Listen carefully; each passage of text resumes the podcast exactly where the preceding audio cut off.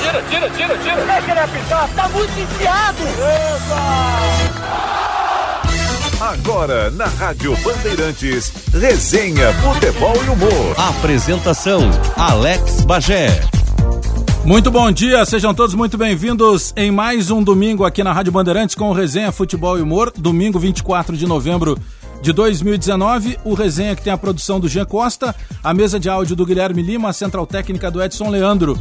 E você participa conosco, sempre deixando seus recados, pode mandar até sugestão de nomes lá pra gente entrevistar no Twitter ou no Instagram pelo esportebandrs e você consegue acompanhar. Se você não ouviu uh, no dia, sempre no domingo, 10 da manhã, você consegue ouvir lá nas plataformas eh, Google Podcasts ou no Anchor. E você também pode nos acompanhar no Spotify. Basta buscar lá resenha, é, futebol e humor. E para você ouvinte, o resenha tem mais uma novidade. Agora também estamos no Breaker e no Rádio Public. Então você busca lá sempre como resenha, futebol e humor no Spotify ou também qualquer outra plataforma de áudio pelos aplicativos disponíveis na internet.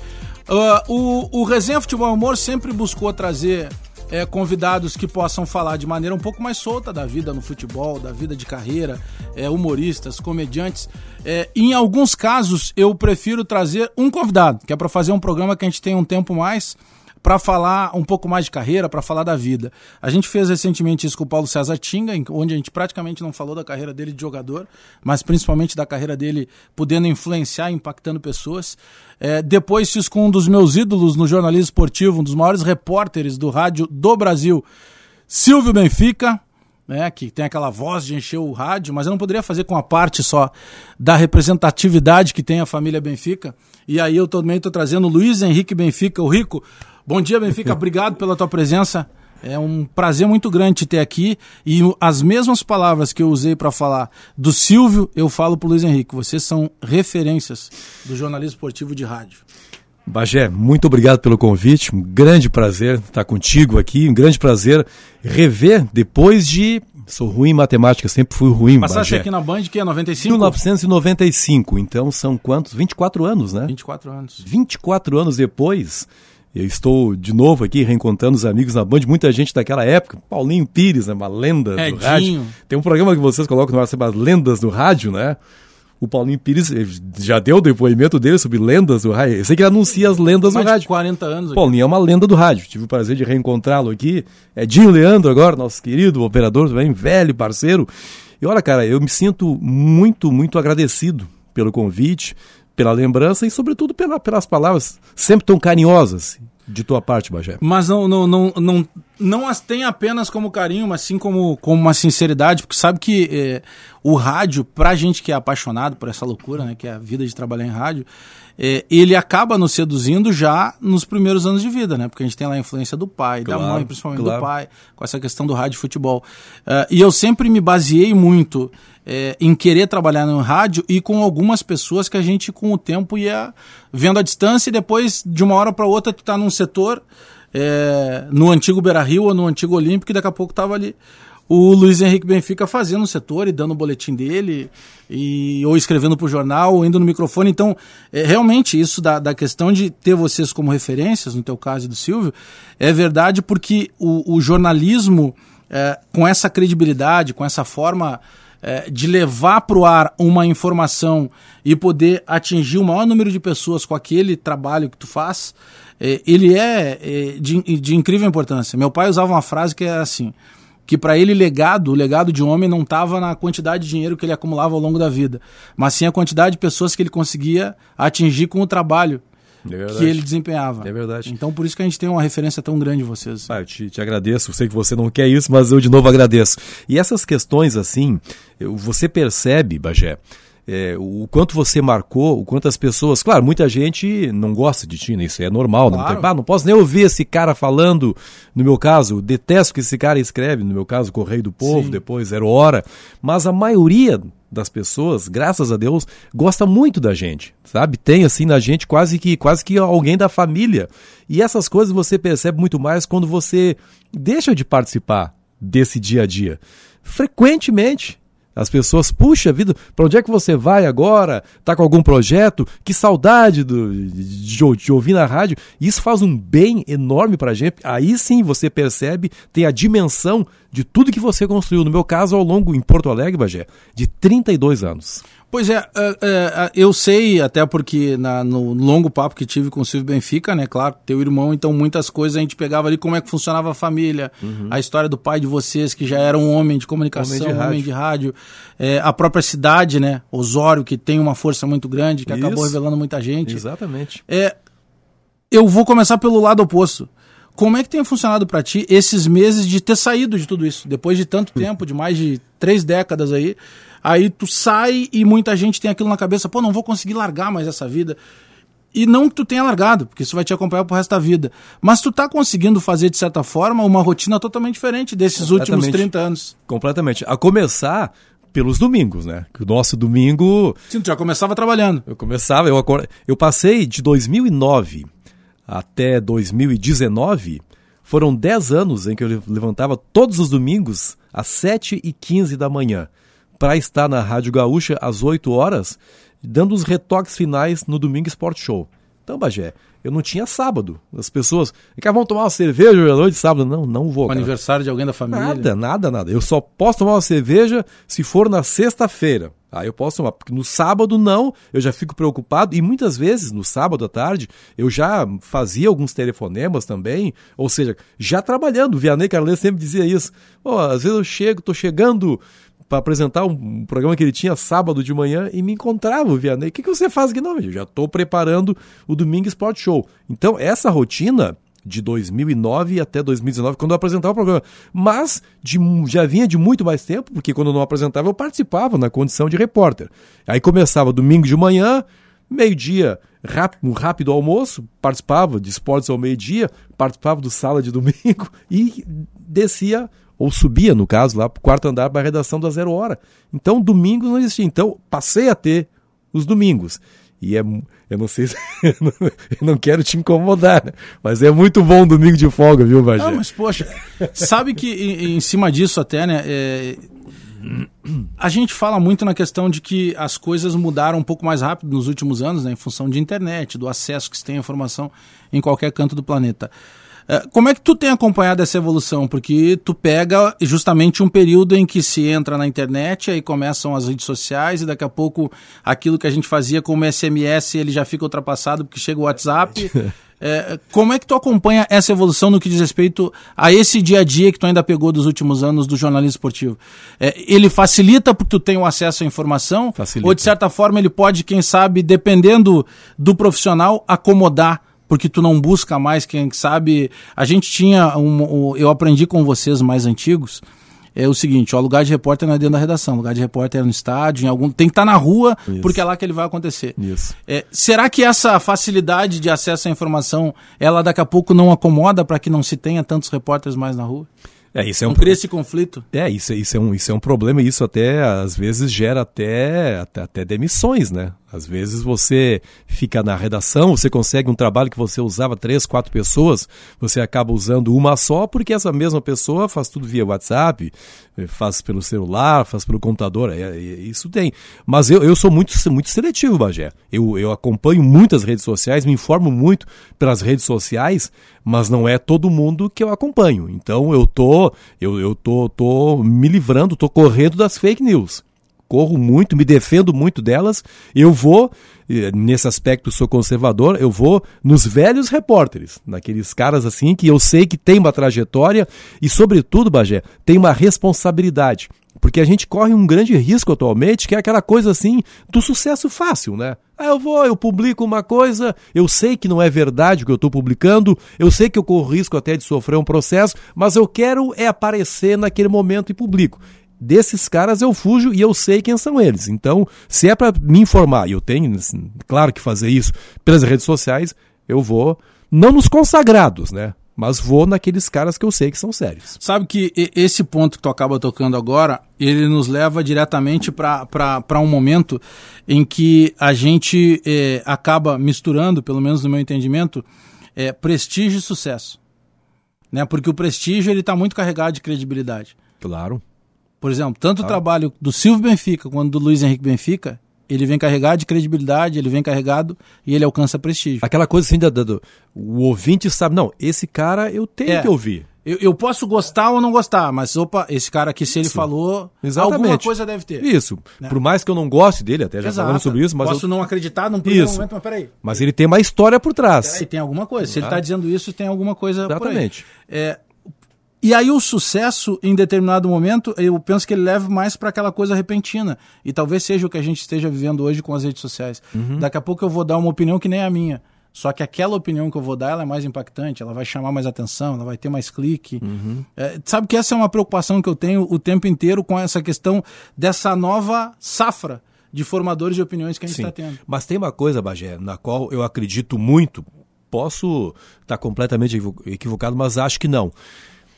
O modismo, aquela coisa assim de tá, tá, tá, tá, tá, isso é, a palavra claramente diz, é modismo. No final, na bacia das almas, como Ele se dizia filtrado. antigamente, acaba filtrado e só vai permanecer e o ouvinte só vai, o leitor só vai valorizar no final das contas. É, não, não, não. Agora chega, agora eu vou nesse aqui, porque esse aqui realmente. O resto é modismo, já passou, o engraçadinho, né? Já passou, já, já ri bastante com esse cara, mas esse cara não tem notícia. Esse cara só é um, um, um engraçadinho. E eu quero mais do que isso. Eu quero notícia, eu quero informação. Eu acredito muito nisso. Mas aí nós vamos para um outro ponto. É, por exemplo, é, eu, eu trabalho, parte da minha vida está ligada também à música, que eu componho e tal. Então a gente tem alguma, algumas situações de, Eu sei- eu sei de da- analisar a sei questão, da sua vinculação aqueles- com a música. a questão de, a questão de música. E na música, é, muitos é, músicos consagrados, eles passaram nos últimos anos a terem menos aparições do que músicos talvez menos qualificados. Sem dúvida. E aí a gente vai para o aspecto comercial. Sem Em dúvida. determinado momento, parte da população passou a consumir algo que tem, pelo menos na nossa opinião, uma qualidade menor, mas que de certa forma é mais popular. É verdade? Isso não chega nas redações do, jo- do jornalismo nos últimos anos. Essa preocupação daqui a pouco eu posso botar até um cara que seja mais engraçadinho, que vai. Talvez ele não vá dar nem notícia, Uhum. mas de certa forma ele atingiu uma popularidade que me interessa. É, tristemente é uma verdade. Isso chega nas redações também. Às vezes as chefias, as direções fazem a opção pelo cara que vai dar, sobretudo na época do, do, do clique aí, né? Vai, fazem a opção pelo cara que vai dar mais leitura, né? E, e talvez não valorize isso. Isso, isso eu lamento muito. Eu E daí a lamento. gente a, a está atingindo diretamente conteúdo, né? Exatamente. Atinge um conteúdo. E o que mais me incomoda, Bagé, é que eu não sei. eu- eu- eu- me surpreende que as empresas, os donos de empresa, não estejam percebendo isso. Porque o jornalista, Bagé, você sabe muito bem disso, ele tem um compromisso social e ele tem um compromisso com a memória e um compromisso com a história. Então não é possível que grandes veículos de comunicação simplesmente daqui a pouco abram mão de toda uma história bonita que eles construíram em nome de um sucesso fácil. Isso me preocupa muito, sobretudo quando se analisa as próximas gerações. O meu filho está me acompanhando aqui, o Marcelo tem 31 anos de idade. Quando eu tinha 31 anos de idade, Bajé, isso faz muito tempo, eu tinha grandes cronistas para ler, maravilhosos cronistas, maravilhosos homens de rádio para ler, mara- maravilhosos repórteres de jornal para ler, de televisão. Eu não sei se o meu filho dispõe de todo Ele já esse pega uma manancial geração completamente diferente. completamente diferente. E o que, que vai ficar para a geração que vem depois dele? E, e- e- e- cada vez que a gente escreve um texto ou fala numa emissora de rádio, a gente tem que saber que, a- que está deixando alguma coisa. Eu, eu sempre pensei assim: ó, alguma coisa eu tenho que deixar para as próximas gerações. Vai pro legado de novo. Isso, pela questão do legado. E eu acho que as empresas, é uma pena isso, digo isso com dor no coração. Muitas empresas estão renegando a própria história porque ajudaram a construir a história, a cultura desse Estado e hoje estão renegando a sua própria história. Pois é, mas aí, se a gente pegar, claro, nessa linha de, de pensamento que a gente vai, e eu concordo com tudo que tu está dizendo, é, essa preocupação com conteúdo, a gente sabe que a cada semestre as universidades, e são várias universidades. Despejam Há um jornalistas, tempo né? atrás nós tínhamos lá X universidades, É. né, que eram as tradicionais, as mais antigas. É, nos últimos anos, é, de certa forma, proliferou. Então, outras até menos conhecidas, menos famosas também surgiram. Então, a cada semestre, a gente sabe que mais formados são despejados. E quem é que orienta essa gente, Aí que né? tá. É, será que esse mercado está preparado? Porque a gente sabe que o mercado não consegue mais absorver, né? Não. Eu me criei numa época que, que daqui a pouco, o, se o, o Luiz Henrique Benfica saísse da Rádio A, ele ia para a Rádio B, daqui a pouco ele recebia uma proposta da Rádio C, mas ele estava sempre naquela mesma cadeia. Infelizmente, nos últimos anos, é, colegas que são demitidos ou que saem por algum motivo de uma emissora, ele já não consegue se recolocar Não. no mercado tradicional. E aí ele tem que buscar um outro caminho, que está um caminho aberto da rede social, do trabalho independente. Isso, de certa forma, ele prolifera espaço não só para os mais antigos, mas para todos esses novos profissionais, digamos, do mercado. Né? Exatamente, que não tem, não tem onde se encaixar. Né? Tem uma coisa, me perdoa aqui, Bagé, se eu, se, eu, se eu falo daqui a pouco muito na, na Rádio Gaúcha, que é. Não, mas Porque afinal foi meu, meu último. anos Exatamente. de trabalho foi... O, o- meu irmão, Silvio Benfica, que você entrevistou aqui, uma, uma coisa fantástica que o Silvio fazia era a seguinte: era por conta própria. Por conta própria. Às vezes até não havia assim um estímulo interno, mas ele fazia, não, eu vou fazer uma coisa aqui chamada controle de qualidade. Eu vou daqui a pouco me preocupar em orientar essa gurizada que está começando. Eu vou tirar um tempo para conversar com ele, para que ele seja um cara mais sério, um cara mais compenetrado, um cara não tão interessado assim até no sucesso fácil. Que ele seja um grande profissional. O Silvio fazia isso. E foi o último cara a fazer isso dentro da Rádio Gaúcha. Então, olha o, o- o tamanho do, do, do, do- do perigo disso aí, Bagé. Tem maravilhosos jovens que são lançados diariamente no mercado e que estão loucos que alguém chegue e os oriente. Eu É porque às vezes tu precisa lapidar, né? Claro, eu, eu- às vezes eu- a garotada ficava assim, pá, que bom que tá me falando isso. Eu dizia, cara, isso é uma obrigação do mais velho, é orientar o mais jovem. Mas as empresas não estão, então, às vezes, não, às vezes é por falta de tempo até. Pode ser. É, é, mas a- a- se a gente pegar assim, tá, voltando para a questão da- das redes sociais, né? É, a maneira em que se separou muito, e por isso que eu bato na tecla lá da credibilidade e do sucesso. Do sucesso e do prestígio. O prestígio está carregado de credibilidade. O sucesso pode ser algo momentâneo. né? O sucesso é, é- é- é uma parte. Isso. Ele pode ser ultrapassado. Muitos que sobem ao sucesso daqui a pouco não são mais lembrados. Mas, é, é, no momento, parece que por vezes vale mais os tais 15 minutos de fama. Por isso que eu, por isso que eu digo, é, é- é com tristeza que eu constato E ele, passa, isso. ele escapa do conteúdo. É, eu perguntei uma vez numa entrevista pro Dudu Nobre por que, que os sambas gravados lá nos anos 50, 60, 70, Até hoje são cantados? 80 são cantados até hoje e até numa maneira, numa linguagem mais sofisticada, mais cuidadosa com a própria língua portuguesa. E ele respondeu só, de- pode estar ligado diretamente até na questão da educação no Brasil. Evidente. Se tinha uma escola melhor preparada, professores ma- que eram melhor remunerados, ou numa Claro. época que, de Quantos certa livros, forma- quantos livros as pessoas liam por ano? Exatamente. Hoje tu, tu conta nos dedos se tu perguntar para alguém dentro de uma redação qual o último livro que tu leu. Não lembro mais. É, O que tipo de palestra tu Isso foi é como o Sérgio Moro na, na entrevista pro Pedro Bial, né? O Pedro Bial. Ah, o que, que o senhor gosta de ler? Ah, eu gosto de ler biografias. Aí o Pedro Bial, ah, é, pô, que bom. Qual foi a última que o senhor leu?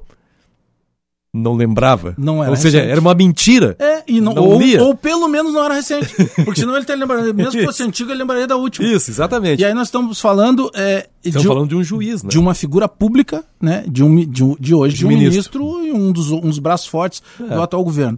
Até sobre o atual governo, sobre a questão da política, né? Nós que somos pessoas públicas, quando a gente daqui a pouco vai lá, faz uma, um elogio ao atual presidente da República, digamos, Uhum. ao atual governo, para não personificar. É, vai tomar pancada de quem é contra o governo. Claro, claro. Mas se faz uma crítica, vai tomar pancada de quem é favorável. Parece que se grenalizou tudo um pouco. Totalmente. Né? Pra gente que é tão acostumado com essa loucura do Grenal. Completamente. De nascer, ser, Não, hoje tá muito ser perigoso. chimango maragato. Hoje tá muito perigoso você sair na rua. Ficou né? raivoso, né? É, você sair na rua tá perigoso. Daqui a pouco as pessoas sabem da sua opção política né, e te esperam na, na E que é esquina. um direito teu num país democrático. Evidente. O que se diz democrático. né? Evidente. Aí te esperam na esquina e te agridem. Isso é. aí acontece dos dois lados. E aí nós estamos falando de formadores de opinião. E grande parte dessa raiva, ela acaba saindo também desses microfones, desses formadores, né? Uhum. Isso. Em algum momento está se perdendo esse ponto, né? Do que, que pode ficar daqui a alguns anos, né? Com certeza. Acho que está se pensando muito no hoje. Exatamente. Eu preciso hoje de ter- fazer qualquer co- coisa para aumentar uma audiência, mas eu não sei o que vai ser no que É, eu vou assumir uma posição extremada aqui para A ou para B porque isso aí vai dar audiência e daqui a pouco chega o diretor da rádio dá um tapinha nas costas, é isso aí mesmo, né? E você acha que é o cara, né? Isso é como futebol, Bagé. Isso é como futebol, né? Vários garotos começam fazendo gols aí, garotos de 18, 19 anos, ah, ganham um aumento salarial, a direção vai, te parabeniza, os jornais, né, as emissoras de rádio te entrevistam, e daqui a pouco você para de fazer gol, e daqui a pouco você é mandado embora do clube é que você, no caso, só fez gol. Você não tratou de, de se aperfeiçoar como jogador de Pensar futebol. a longo prazo. Pensar a longo prazo. É o caso do jornalista, é a mesma coisa, cara. Se você pensar só aqui, não, eu, eu sou o cara, olha só, olha só a minha audiência, eu falei isso. Igual se você não se trabalhar como profissional, vai durar cinco anos da sua carreira e você vai embora, cara. Mas tem, tem algumas coisas que me intrigam. Por exemplo, quando eu comecei a trabalhar, e eu comecei trabalhando lá pela, pela Calda Júnior, pela Rádio Guaíba, eu gostava muito de conversar com o Fernando Veronese, Sim. com o Mário Mazeron, Sim. com o Milton Ferretti Jung. Para Mazeron, meu, meu irmão, mesmo dia de, de aniversário, Ah, é? 25 de abril. Foi uma das pessoas mais inteligentes que eu conheci na E vida. mais É, sensíveis, culto. um cara sensacional. Falava de qualquer tipo de assunto. Mas por que, que eu fazia isso? Eu brincava que eu gostava da velha guarda. Uhum. Porque era ali que eu ia conseguir buscar alguma coisa que pudesse me dar sustentação Claro. para uma carreira que eu estava é iniciando. Claro, é claro. Só que nós viemos de uma época que quando a gente entrava na redação, a Ainda gente via olhava, essas pessoas. via essas Claro. pessoas e queria que essa pessoa pudesse te passar algo. Hoje, quando você vai, por vezes, passar uma orientação para algum dos mais novos, nem sempre É bem ele está recebido, né? preparado para receber isso, né? É, e às vezes nem quer, às vezes se acha É, até. aí tem, daqui a pouco tem um ego que cresceu antes até da profissão. Bagé, olha, olha, Tipo, não, eu já sei, isso aí que tá dizendo eu sei, né? Isso eu já vi e tal. E Olha- a gente sabe que não é assim, né? olha a minha sorte, Bagé. Eu entrei em 1900, em setembro de 87 na Rádio Guaíba. Vinha lá, vinha de Santa, estava na Rádio Eldorado, lá em Criciúma. Trabalhei com vários caras lá daqui que trabalhavam lá, fui para lá. Havia trabalhado também na Rádio Tabajara, em Tubarão, do lá em 87. Aí em setembro de 87 vim para a Rádio Guaíba. Olha as pessoas com as quais eu convivia. Amiro Domingues, Sim. era o homem que apresentava o, o Agora, às 10 da manhã. Mendes Ribeiro, Jorge Alberto Mendes Ribeiro Fenômeno. e Flávio Alcaraz Gomes. Olha só, passei a conviver com essas figuras. E aí, Bagé, aconteceu o seguinte: um dia o seu Amiro Domingues chegou para mim. Eu falo o seu brincando, ah, daqui a pouco falo do Milton Ferretti Jung também. Amiro Domingues, tenho acompanhado o teu trabalho no futebol, sabe? ele havia sido cronista esportivo também, né? Tu quer ser meu substituto? Quando eu entrar em férias, tu quer fazer meu programa das 10 da manhã até as 11? E eu ia fazer o Agora, apresentado pelo Amiro Domingues. Eu, pô, Amiro, muito obrigado por, por- lembrar de mim, óbvio que eu quero. Esse era o maior elogio que tu poderia receber. Exatamente. Aí, Jorge Alberto Mendes Ribeiro. Tinha um programa que começava às 6 horas da manhã na Rádio Guaíba e ia até às 7 e meia da manhã. Olha, tu é o meu substituto. Quando eu entrar em férias, tu é o meu substituto. Então eu substituí o Amir Domingues, Jorge Alberto Mendes Ribeiro e um dia um cidadão chamado Flávio Alcaraz Gomes chegou, o guri, meu programa é contigo, quando eu não puder fazer. E eu fazia o programa do Flávio Alcaraz Gomes das sete e meia da manhã até as 10 da manhã na Rádio Goiaba. Eu convivi com esses caras, eu aprendi com esses caras, porque o, a, simples, a simples conversa com eles é uma aula, não é? E eu era o substituto desses caras. Então, olha o, a alegria que eu tive nesse Pois é, período. mas será que esses os objetivos. os- será não? Os objetivos mudaram também. Na própria carreira. O teu objetivo era ser reconhecido por esses caras, primeiramente. É. Primeiro conviver Imagina- com eles, né? Conviver. E ser, pô, imagina o cara chegar pra ele, pra ti, como Amir Domingues, e dizer assim, ó, tenho acompanhado e gosto muito do teu trabalho. Isso é o maior elogio que tu pode Nossa. receber. Por que, que eu tô dizendo isso? Porque os objetivos mudaram, de certa forma. É, o Sandro Ferraz, que é intérprete aqui do Carnaval de Porto Alegre, ele tem uma frase que quando ele começou a cantar, ele não queria ser melhor do que os outros. Ele queria que um dia esses outros que eram top conhecessem ele. Uhum. Esse pô, o dia que o cara me chamou pelo nome, eu achei fantástico, eu estava realizado. Legal, Ou seja, o pensamento era outro. O teu pensamento, o meu pensamento. Alguns pensamentos já não são mais assim. Nós entrávamos nas redações como estagiários, idolatrando e respeitando aqueles caras que estavam ali. Exatamente. Isso em algum momento mudou também. Isso, Mudou, mudou. Eu não sei se é uma... daqui a pouco eu chego lá com 18 anos numa redação e eu tenho 50 mil seguidores por alguma coisa que eu fiz na internet.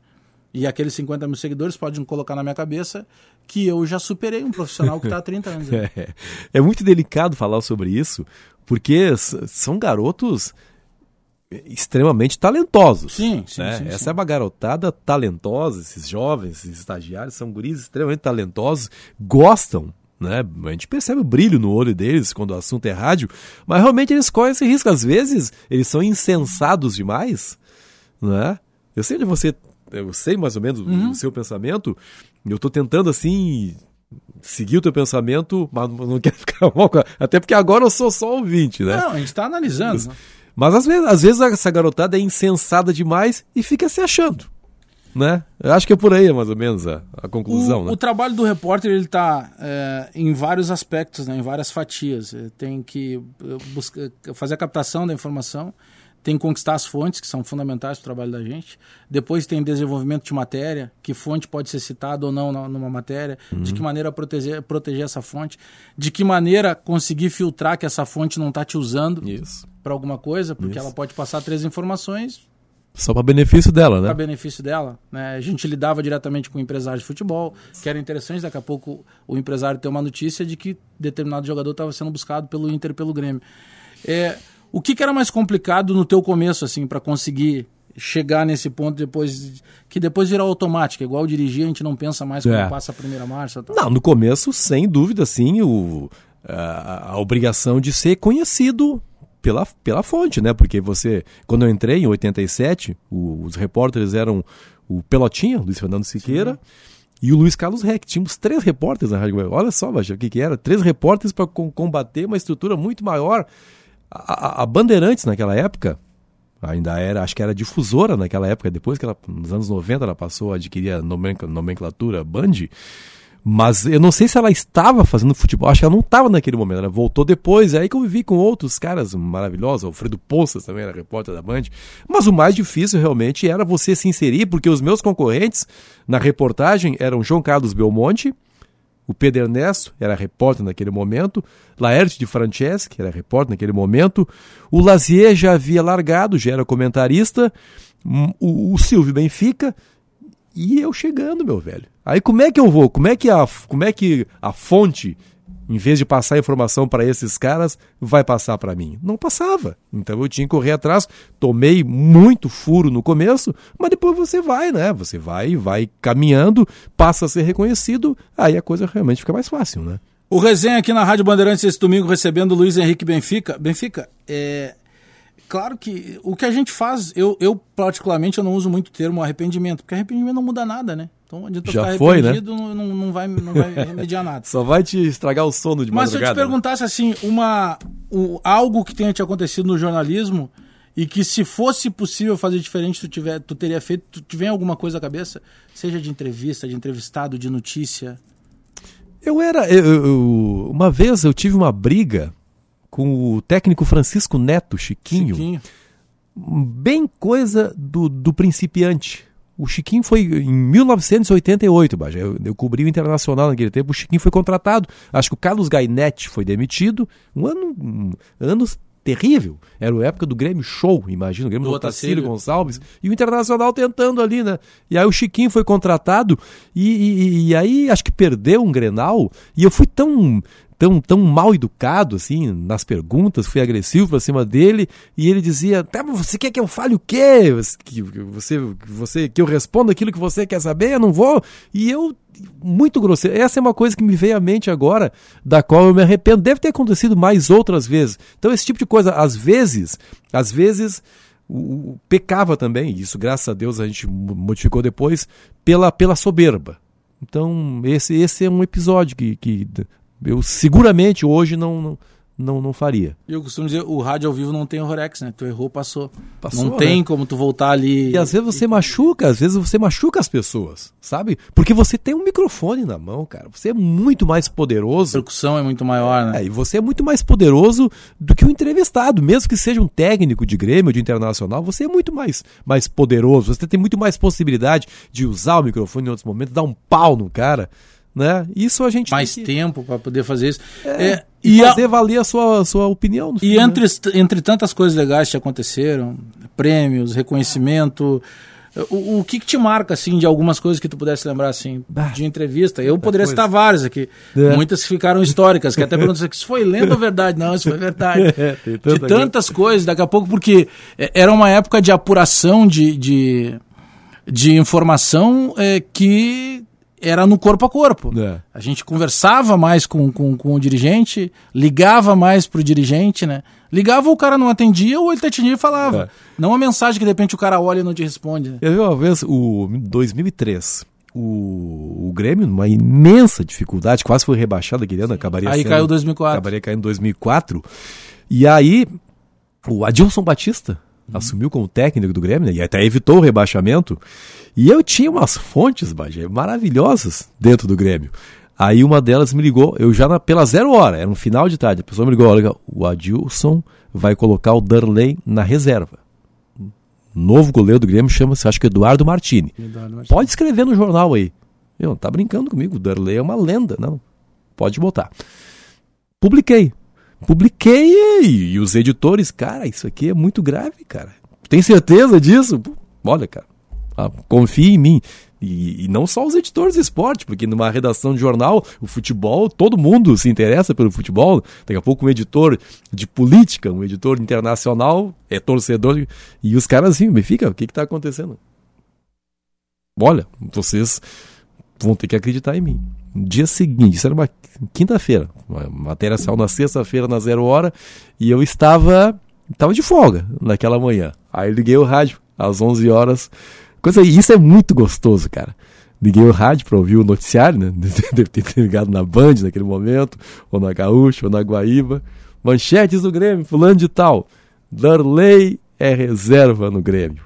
Cara, aquilo ali me deu uma, uma sensação. Aí cheguei na redação, os caras, porra, não é fácil. Olha, cara, graças a Deus, uma fonte muito boa, né? Sabe que e, e, uh, Hoje é muito mais difícil o furo jornalístico, né? Que é onde chama na gíria, é isso. Furou, bah, isso. furamos a, a concorrência.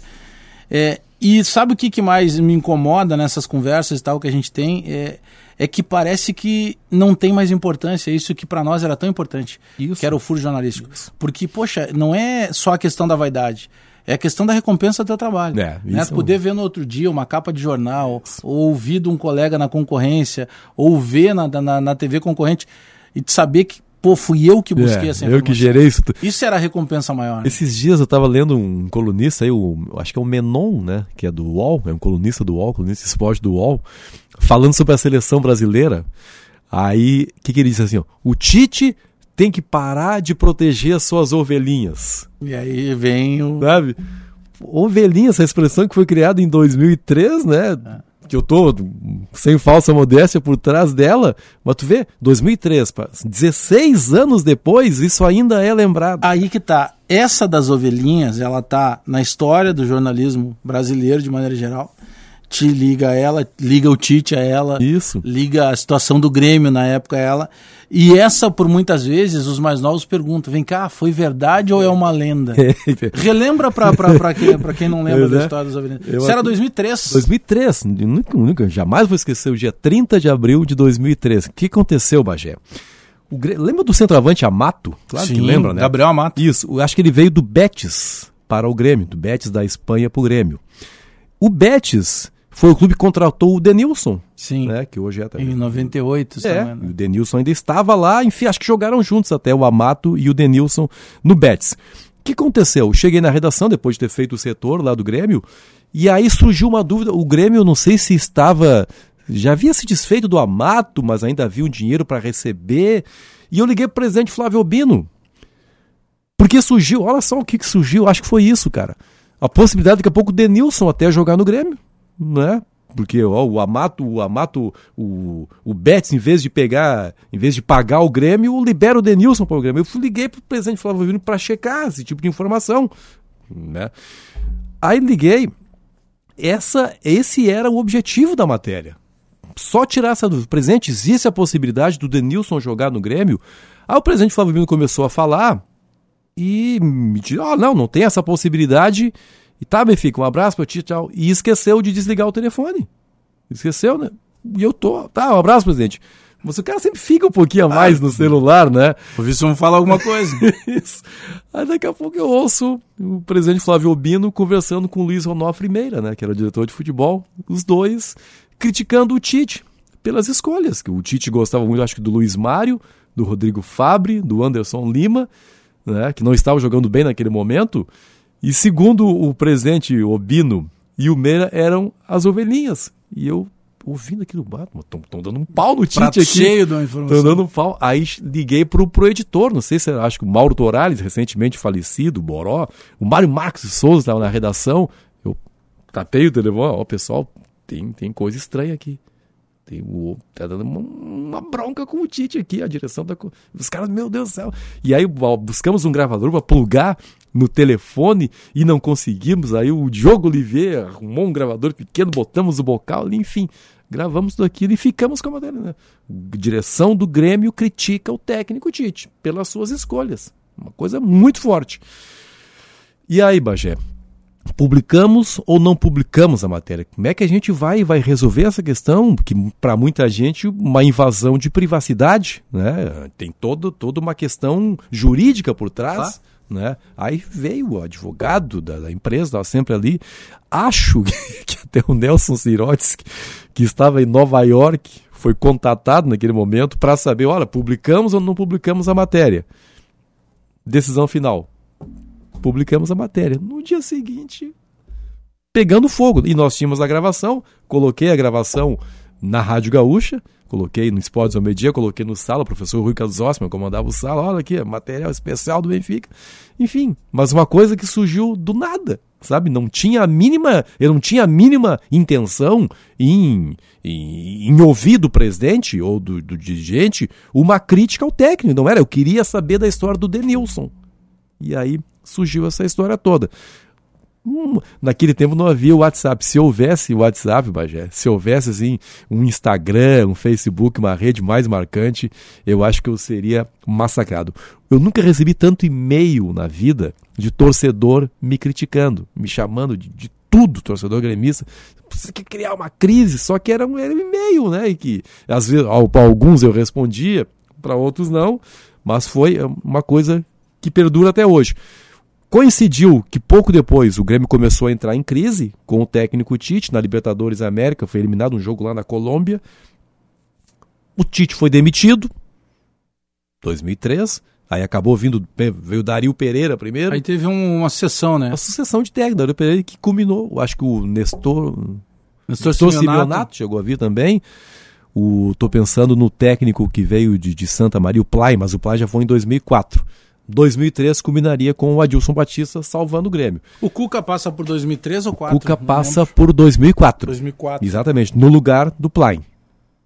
2004, fica pouquíssimo tempo o Cuca, aí veio o Claudião, Cláudio Duarte, já sabendo que não tinha mais nada a ser Sim, feito. não né? tinha mais o que fazer. Não tinha mais. O Grêmio, nossa, o Grêmio tomava goleada de qualquer time, uma coisa assim lamentável, sabe? O Grêmio, o Grêmio errou demais naquele período. Um Grêmio que tinha, por exemplo, entre os jogadores daquela época, o Felipe Melo, né? Felipe Melo, Que ali não jogava de volante, né? Ainda era um Michel à Bastos frente, Michel jogava no Bastos, Grêmio. depois jogou Copa do Mundo. exatamente, tinha bons jogadores, mas a, a estrutura estava completamente corroída, sabe? Não foi. Foi um, foi, foi um período em que o Grêmio se preocupou muito com aquela questão de pagar contas, e havia enormes dívidas, e não investiu no futebol. E aí pagou o preço muito Mas alto. vê, a, a história das ovelhinhas, né, o episódio das ovelhinhas, que daqui 200 anos, quando comentarem isso, todo mundo vai lembrar, ele só acontece justamente porque tu busca apurar uma informação. Ou seja, não era simplesmente, ah, tu poderia ter colocado, por exemplo, lá, Grêmio interessado em Denilson. Isso. Seria uma manchete Exatamente. muito boa para venda, digamos assim. Exatamente. Eu poderia publicar sem checar. Sem checar. né? Depois, se não fosse verdade, tanta coisa se publica e não é verdade, fica por isso mesmo. Não. Bom, é, de fato, é o trabalho sério que o cara faz de checar, né? E fui no presidente, que é um cara maravilhoso, né? Flávio Bino é um cara sensacional, extremamente atencioso, né? Como é que se trabalha quando. Porque a gente acaba tendo um contato muito, muito grande com as pessoas, e, e é natural. Enquanto seres humanos, a gente vai ter uma afeição maior por uma, pela, pela maneira que, que é tratado, se com educação, se não. É, como é que se cuida é, para que isso não possa Atrapalhar, né? interferir Uhum. na informação, na busca da informação, se apaixonar na própria pela, opinião. Se apaixonar pela fonte, é, né? daqui a pouco assim, bah, mas pô, esse cara. Isso é muito perigoso. Sabe? Daqui a pouco, pô, não posso fazer isso com esse cara. Isso é muito daqui perigoso. Pouco tá interrompendo É, teu trabalho. Eu perdi, perdi muitos, muitos amigos por causa disso. Não tem, não, não tem. Eu me desculpava com o cara. "Olha, Vai me desculpar, mas isso aqui não pode. Isso aqui tem que ser publicado. E perdia num primeiro momento, Rogério. Depois as pessoas até. Não, não, tu estava certo. Como é, como é que tu ia deixar? Uh, volto ao episódio aí das ovelhinhas. O Luiz Onofre Meira é um cara, é, um cara que, que eu considero meu amigo. Entendeu? E no dia seguinte nós chegamos aí, o, o Leandro Bess era o meu, meu rival, ele era o repórter do Correio do Povo, eu pela Zero Hora. Aí o Meira, no meio daquela confusão toda, tentando apagar aquele incêndio, falou: Benfica, tu vai, meu amigo já de muitos anos antes, tu vai ganhar prêmio com essa matéria, não tem problema. Agora, nossa amizade ficou um pouco abalada. Isso ele disse naquele momento. Mas meses depois, veio e me abraçou, porque a coisa ficou superada. O presidente, o presidente Flávio Bino, que poderia me detestar a partir daquilo, me fica, essas coisas acontecem, rapaz. Eu me atrapalho, me atrapalho com o telefone e celular mesmo. A culpa não é tua, entendeu? Mas você tem que fazer a opção naquele momento, ou pela sua profissão, porque senão, Bagé. Senão, Porque ali tu tá fazendo jornalismo, né? É. Tu tá buscando apuração. porque senão, porque senão você não consegue nem se olhar no espelho, cara. Quando você começa assim a fazer concessões, sabe? Não, não vou publicar isso porque vai, vai. Quer ver uma outra informação? Um- Uma pessoa com quem eu me dava muito bem, chamado Rui Costa. Eu, eu- digo, digo, me dava muito bem porque há muito tempo que eu não falo com ele. O Rui Costa, no final de 2009, nós ficamos uma tarde inteira em frente ao Fórum, a Justiça do Trabalho aqui, porque o Maxi Lopes, que era centroavante do Grêmio, o Maxi Lopes entrou na justiça contra o Grêmio, queria ir embora do Grêmio, e a coisa foi parar na Justiça do Trabalho. E o Rui, o Rui Costa, eu acho que era o vice jurídico do Grêmio. Sim, é. Nós ficamos a tarde inteira, ficamos amigos de tanto, de tantas horas de conversa, ficamos amigos. 2000, final de 2009. 2013, o Grêmio tem um atacante chamado Vargas, o chileno Vargas. Um dia me telefona uma pessoa, fica, eu tenho umas fotos aqui que eu acho que tu vai gostar. Eu, sério? Me mandou pelo, pelo e-mail. O Vargas havia locado um carro numa locadora, o cara que me ligou era dono dessa locadora. Havia locado um carro, o Vargas tinha uma namorada, acho que em Gramado, foi para Gramado com a namorada, bateu o carro, graças a Deus não se machucou, mas o carro ficou completamente danificado, um carro locado. E não queria pagar, não queria pagar a locadora, não queria pagar as despesas com a locadora. Até não sei se a locadora tinha direito ou não de cobrar, mas não sei se, se, se o prejuízo se incluía na diária, o cara paga para a locadora. Eu sei que o carro ficou danificado. Eu recebi as fotos, chequei aqui, chequei ali, tudo verdade. Fui saber o que, que o Vargas tinha feito naqueles dias de fato, tinha ido para lá, liguei para Gramado, não, o cara é, aprontou aqui, tá, tá, tá. Publiquei. Publiquei a matéria com as fotos, inclusive. O Rui Costa, no dia seguinte, a matéria publicada, o Rui Costa foi no site do Grêmio e publicou uma nota oficial contra mim.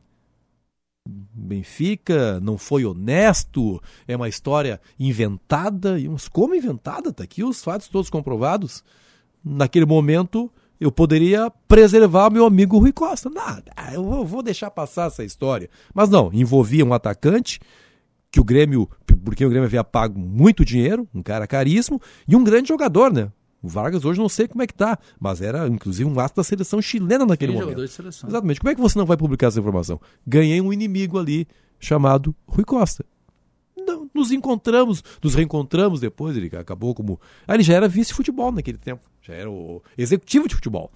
Ele foi executivo na gestão do presidente Fábio Koff, na segunda gestão, em 2013. Com o presidente Fábio Koff, tantas brigas eu tive com o presidente Fábio Koff, Bagé.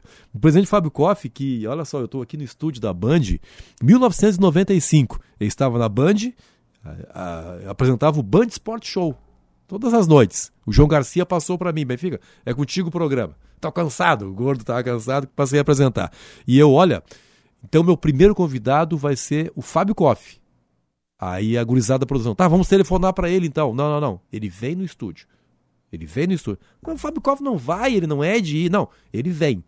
Aí telefonei pro João Francisco, que era o empresário do Grêmio naquela época, grande amigo do Fábio Koff. João, eu quero o presente aqui, é o meu primeiro programa na Band, eu quero o presente. deixa comigo. Aí tô ali, abrindo o programa, 8 e meia da noite, daqui a pouco entra o Fábio Koff. Pô, me consagrei dentro da Band naquele momento. Meu amigo Fábio Koff foi generoso comigo. Mas brigamos. Briga, já vimos brigado em 94 por uma matéria do Correio do Povo e voltamos a brigar, e feia, uma briga feia, em 2013, quando o Grêmio contratou o Renato Portaluppi. O Luxemburgo saiu do Grêmio Sim. e o Grêmio ficou naquele impasse, quem é o técnico, quem é que vem, quem é que não vem.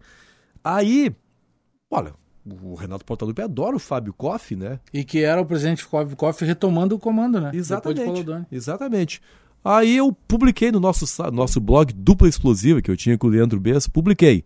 Presidente Fábio Koff assume o futebol do Grêmio, entre aspas, e contrata Renato Portaluppi. E foi isso mesmo. O Renato só veio para o Grêmio por causa de Fábio Koff. Naquele momento, pelo menos, veio em 2010 com o Duda Crefe. Mas em 2013 veio porque se considerava um filho do Fábio Koff, a quem ele amava. Publiquei.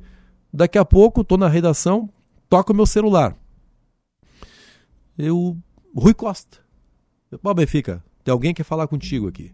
Eu, pô, presidente Fábio Koff. Me desancando, mas me xingando no telefone. Mas me xingando muito. O que você está querendo dizer? Que eu passei por cima do vice de futebol? Quem contratou foi o vice de futebol? Mas me xingando, falando assim horrores, Bagé. E eu, pô, tô escutando, né? em algum momento o presidente vai me deixar rebater, né? E eu, terminou, presidente? Terminei. Então, então é o seguinte, presidente. Aí desligou o telefone. Eu não consegui, não consegui responder pro presidente Mário Koff. Nunca mais falamos depois daquilo, o presidente nem me olhava mais. E eu me doutrivei com o filho dele, o Fábio Koff Júnior, e dizia, Fabinho, vamos tentar. Não, não, o homem não quer mais te ver. Mas são aquelas opções. Você pode perder um amigo, né? Mas tem que Mas publicar. estaria trabalho, né? Tô a trabalho. Mas aí, eh, por exemplo, eh, em, em cima ainda dessa situação da, da evolução que a gente acaba sendo submetido nos últimos anos, eh, muda o tratamento com a própria com o próprio entrevistado, né? Porque se tinha lá a possibilidade de tanto no antigo Olímpico quanto no antigo Beira Rio se entrevistar vários jogadores. Claro. Esse jogador, só se ele não quisesse falar. Claro. Mas eu posso gravar com um minutinho de posse. Claro. O cara pode estar chegando, estacionou o carro, tu podia entrevistar ele.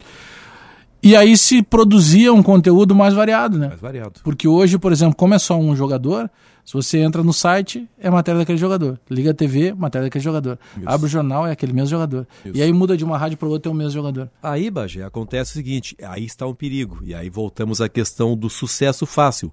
Aí você tá ali, no setor, ou tá o Sérgio Boas, ou tá o Salzano, ou tá a gurizada toda da reportagem, fazendo perguntas de futebol. Não é? Como é que foi o treinamento?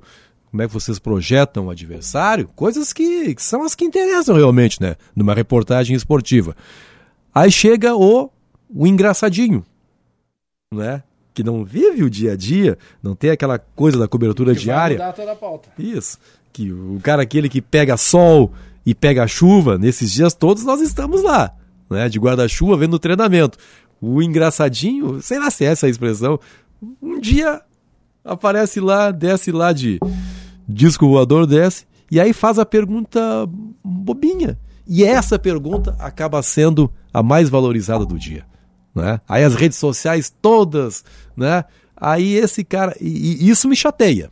Isso me chateia, porque isso eu considero um desrespeito ao profissional. Não que os outros não sejam, mas o profissional do futebol tá ali todo dia sofrendo e daqui a pouco esse cara se consagra, né? Mas é aquela consagração fácil, né, Bagé? Que passados alguns meses, alguns anos, esse cara vai desaparecer e você, que sempre esteve ali, é que vai ser lembrado, né? Como é que tu conseguiu, ah, a partir desse momento, tu trabalhasse até quando? Até março? Até março, 8 de março. Pois é, não faz tanto tempo assim. Não, Como é que consegue desligar, tirar esse domingo de folga, não ficar daqui a pouco olhando o celular, ou não ficar Não, ouvindo pela, por necessidade de ter que se atualizar? Como Não. é que tu tem trabalhado não, isso? aí você começa. Porque há muito tempo você fazendo uma se- função. né? É, mas você começa a ser seletivo, né? Você começa a. Mano, eu não vou perder meu tempo ouvindo isso aqui. Isso aqui eu não vou ouvir. Aí você começa, daqui a pouco você está ouvindo pouco. Eu lembro de uma vez ter mandado uma, uma mensagem pro Paulette. Vocês estavam no debate aqui na Band. E eu estava em casa, cara. Tava em casa, tratando as minhas questões assim, e ouvindo o debate, e extremamente, não é pela tua presença, cara, mas extremamente qualificado, um debate sério, sabe? Um debate fundamentado. Aí mandei uma mensagem pro Paulette no pelo pelo Facebook, pelo Facebook. E, o Paulo, e ainda botei, Paulette, por favor, porque o Paulette é meu, meu amigo também de longos anos, tempo da Calda. Ele era diretor comercial do Correio do Povo e da Rádio Goiás. Olha quanto tempo eu conheço esse cara. Falei, Paulette, por favor, não lê no ar. Botei assim, olha, Paulette, eu tô encantado com o debate de você. Ele, ele acabou lendo no ar. E eu depois, pô, não era para ler no ar. Então são, não são todos os programas que eu ouço, cara. Eu estou muito seletivo, tenho ouvido muita música. No jornalismo, tenho ouvido muito a Band News uhum. FM, que eu acho um exemplo de, de, de rádio jornalismo. Ouço as participações à tarde aí do Osiris Marins. Eu tô, tô, tô, tô mais, mais ou menos, evidentemente que eu ouço a Rádio claro. Gaúcha também, mas ouço muito menos do que ouvi antes. Tô curtindo mais a vida, cara. Não te deu saudade ainda daquela rotina louca?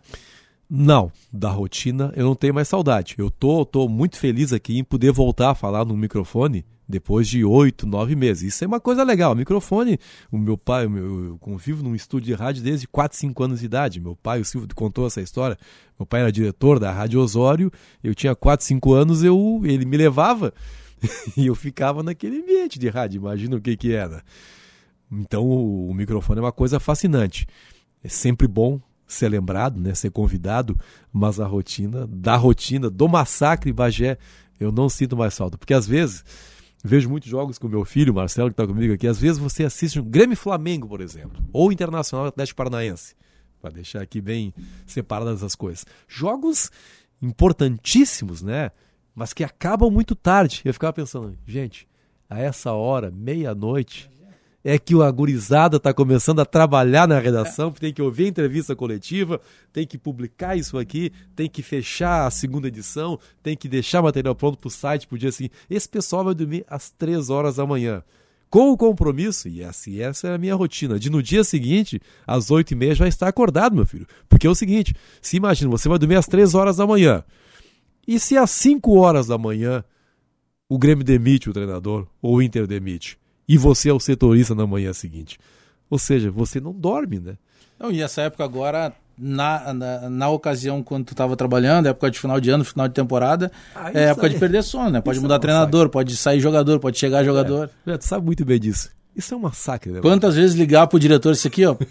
Posso aproveitar o meu Natal tranquilo, não vai chegar ninguém. Isso. E o cara dizia, pode aproveitar. E aí ele contratava. E aí ele contratava. Isso é uma maldade. Mas é do jogo, às vezes o cara não quer contratar e surge a possibilidade, né? Aí... É, aparece um negócio de ocasião. Isso, ele... o, hoje, no, naqueles momentos de família, não vai faltar sempre alguém para chegar e dizer assim, tá, mas e aí?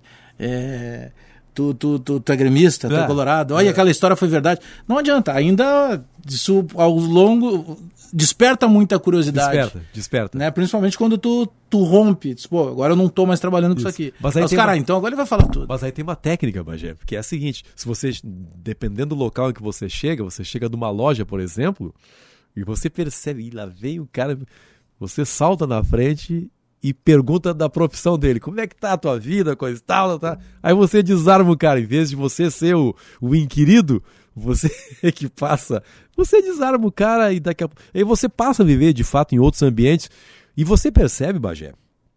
Claro, futebol é essa loucura, mas tem muita gente que leva uma vida boa, uma vida legal, sem sequer pensar em futebol, cara. Sem sequer pensar em futebol.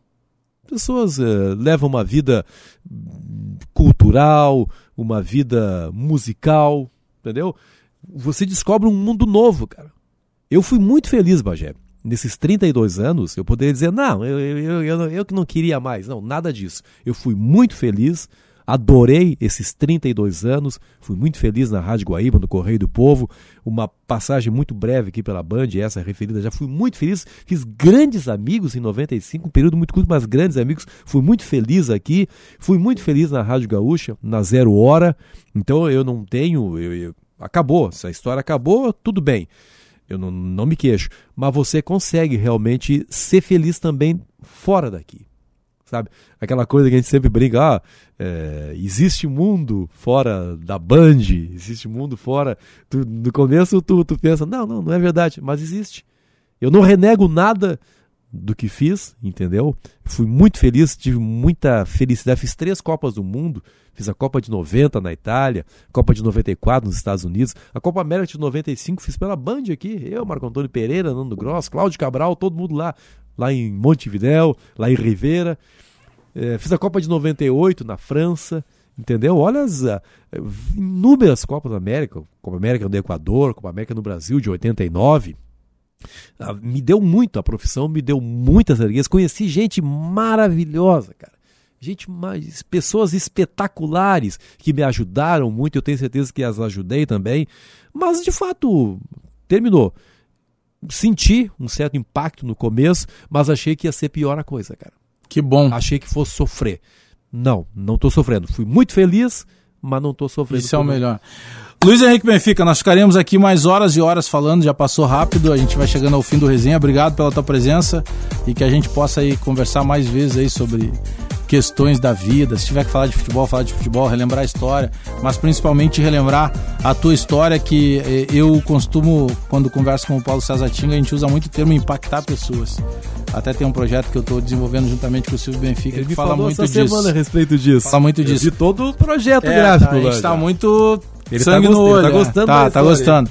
Obrigado pela tua presença aí, porque tu foi um cara que sempre impactou muito carreiras e, e vidas de maneira geral. Muito obrigado, Bagé. Olha só, você falou no Tinga aí, né? Em um minuto. Sei que o tempo está estourando.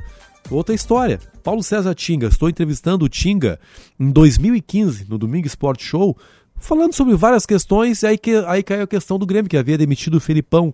Eu falei, Tinga, posso te perguntar quem você acha que deveria ser o técnico? Não vou te constranger, Tinga? E ele, não, de modo algum. E vou te dizer aqui quem eu acho que tem que ser o técnico do Grêmio. Roger Machado. O Tinga falou aquilo assim, do nada. Porque se, gostavam muito, ele e o Roger, né? Domingo, na segunda-feira, Romildo Bolzan Júnior anuncia Roger Machado. Aí isso aí pra mim foi maravilhoso. Ele dizia, ó, Roger, brincava, Roger, fui eu que te contratei, hein? Foi no meu programa que o Tinga te sugeriu. Ah, ele, como é que ele chama? Ele- O Tinga tem um apelido que só os dois, sabe? Mas, Bagé, muitíssimo obrigado pelo convite aí. Parabéns pelo programa e sucesso cada vez maior, cara. Valeu. Gosto muito de ti, tu sabe disso. A recíproca é verdadeira e me deixa muito feliz. Luiz Henrique Benfica, uma lenda aí do rádio, falando aqui no Resenha desse domingo. A gente volta domingo que vem, 10 da manhã. Até lá, bom domingo, tchau. Resenha, futebol e humor.